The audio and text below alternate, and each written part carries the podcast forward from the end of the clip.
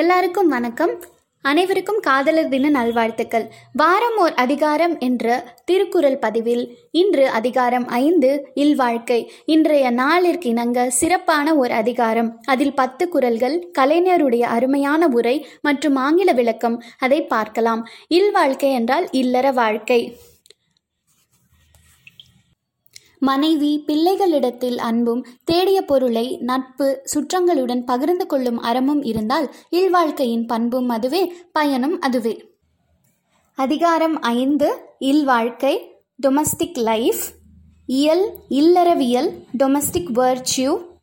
பால் அறத்துப்பால். குறள் நாற்பத்தி ஒன்று. இல்வாழ்வான் என்பான் இயல்புடைய மூவர்க்கும் நல்லாற்றின் நின்ற துணை. கலைஞருரை. பெற்றோர், வாழ்க்கை துணை, குழந்தைகள் என இயற்கையாக அமைந்திடும் மூவர்க்கும் துணையாக இருப்பது இல்லறம் நடத்துவோரின் கடமையாகும். English explanation.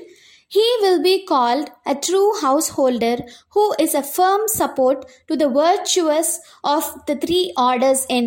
The three orders are parents, wife and children. குறள் நாற்பத்தி இரண்டு. துறந்தார்க்கும் துவாதவர்க்கும் இறந்தார்க்கும் இல்வாழ்வான் என்பான் துணை. கலைஞருரை.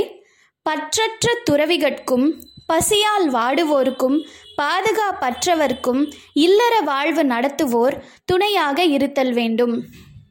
English translation. He will be said to flourish in domestic virtue who aids the forsaken, the poor and the dead. குறள் நாற்பத்தி மூன்று. தென்புலத்தார் தெய்வம் விருந்தொக்கல் தான் என்றாங்கு ஐம்புலத்தார் ரோம்பல் தலை. கலைஞருரை. வாழ்ந்து மறைந்தோரை நினைவு கூறுதல், வாழ்வாங்கு வாழ்வோரை போற்றுதல், விருந்தோம்பல், சுற்றம் பேணல் ஆகிய கடமைகளை நிறைவேற்ற தன்னை நிலைப்படுத்தி கொள்ளல் எனப்படும் ஐவகை அறநெறிகளும் இல்வாழ்வுக்குரியனவாம். English meaning, the chief duty of the householder is to preserve the fivefold rule of conduct towards the mains, the gods, his guests, his relations and himself. குறள் நாற்பத்தி நான்கு. பழியஞ்சி பாத்தூன் உடைத்தாயின் வாழ்க்கை வழியஞ்சல் என் ஞான்றும் இல. கலைஞருரை. பழிக்கு அஞ்சாமல் சேர்த்த பொருள் கணக்கின்றி இருப்பினும் அதைவிட பழிக்கு அஞ்சி சேர்த்த பொருளை பகுத்துண்ணும் பண்பிலேதான் வாழ்க்கையின் ஒழுக்கமே இருக்கிறது. English meaning, his descendants shall never fail who living in the domestic state fears vice in the acquisition of property and shares his food with others. குறள் நாற்பத்தி ஐந்து. அன்பும் அரணும் உடைத்தாயின் இல்வாழ்க்கை பண்பும் பயனும் அது. கலைஞருரை. இல்வாழ்க்கை பண்புடையதாகவும் பயனுடையதாகவும் விளங்குவதற்கு அன்பான உள்ளமும் அதையொட்டிய நல்ல செயல்களும் தேவை. English meaning, if the married life possess love and virtue, these will be both its duty and reward. குறள் நாற்பத்தி ஆறு. அறத்தாற்றின் இல்வாழ்க்கை ஆற்றின் புறத்தாற்றில் போவை பெறுவதெவன். கலைஞருரை. அறநெறியில் இல்வாழ்க்கையை அமைத்து கொண்டவர்கள் பெற்றிடும் பயனை வேறு நெறியில் சென்று பெற்றிட இயலுமோ? இயலாது. English meaning, what will he who lives virtuously in the domestic state gain by going in to the other ascetic state. குறள் நாற்பத்தி ஏழு. இயல்பினான் இல்வாழ்க்கை வாழ்பவன் என்பான் முயல்வாருள் எல்லாம் தலை. கலைஞருரை.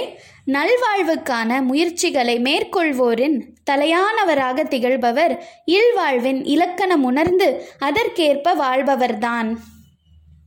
English meaning, among all those who labor for future happiness, he is greatest who lives well in the household state. குறள் நாற்பத்தி எட்டு. ஆற்றின் ஒழுக்கி அறநிழுக்கா இல்வாழ்க்கை நோற்பாரின் நோன்மை உடைத்து. கலைஞருரை. தானும் அறவழியில் நடந்து பிறரையும் அவ்வழியில் நடக்க செய்திடுவோரின் இல்வாழ்க்கை துறவிகள் கடைபிடிக்கும் நோன்பை விட பெருமையுடையதாகும். English meaning, The householder who, not swerving from virtue, helps the ascetic in his way, endures more than those who endure penance. குரல் நாற்பத்தி ஒன்பது. அரண் எனப்பட்டதே இல்வாழ்க்கை, அஃதும் பிறன் பழிப்பதில்லாயின் நன்று.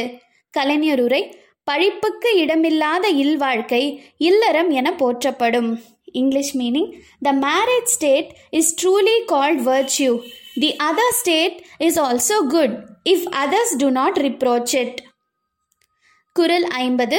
வையத்துள் வாழ்வாங்கு வாழ்பவன் வானுரையும் தெய்வத்துள் வைக்கப்படும். கலைஞருரை. தெய்வத்துக்கென எத்தனையோ அரும் குணங்கள் கூறப்படுகின்றன.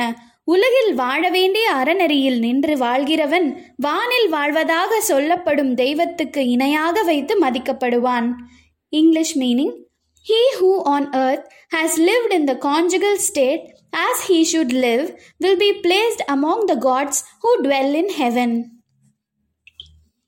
இல்வாழ்க்கை அதிகாரத்தில் இருக்கிற பத்து குறள்களும் நம்ம வாழ்வுக்கும் வாழ்வுக்கை முறைக்கும் ரொம்பவே தேவைப்படுறதா இருக்குது. அதை நாம் உணர்ந்து கடைப்பிடிப்போம். மீண்டும் தொடர்ந்து ஆறாம் அதிகாரத்துடன் உங்களை சந்திக்கிறேன். அதுவரை நன்றி, வணக்கம்.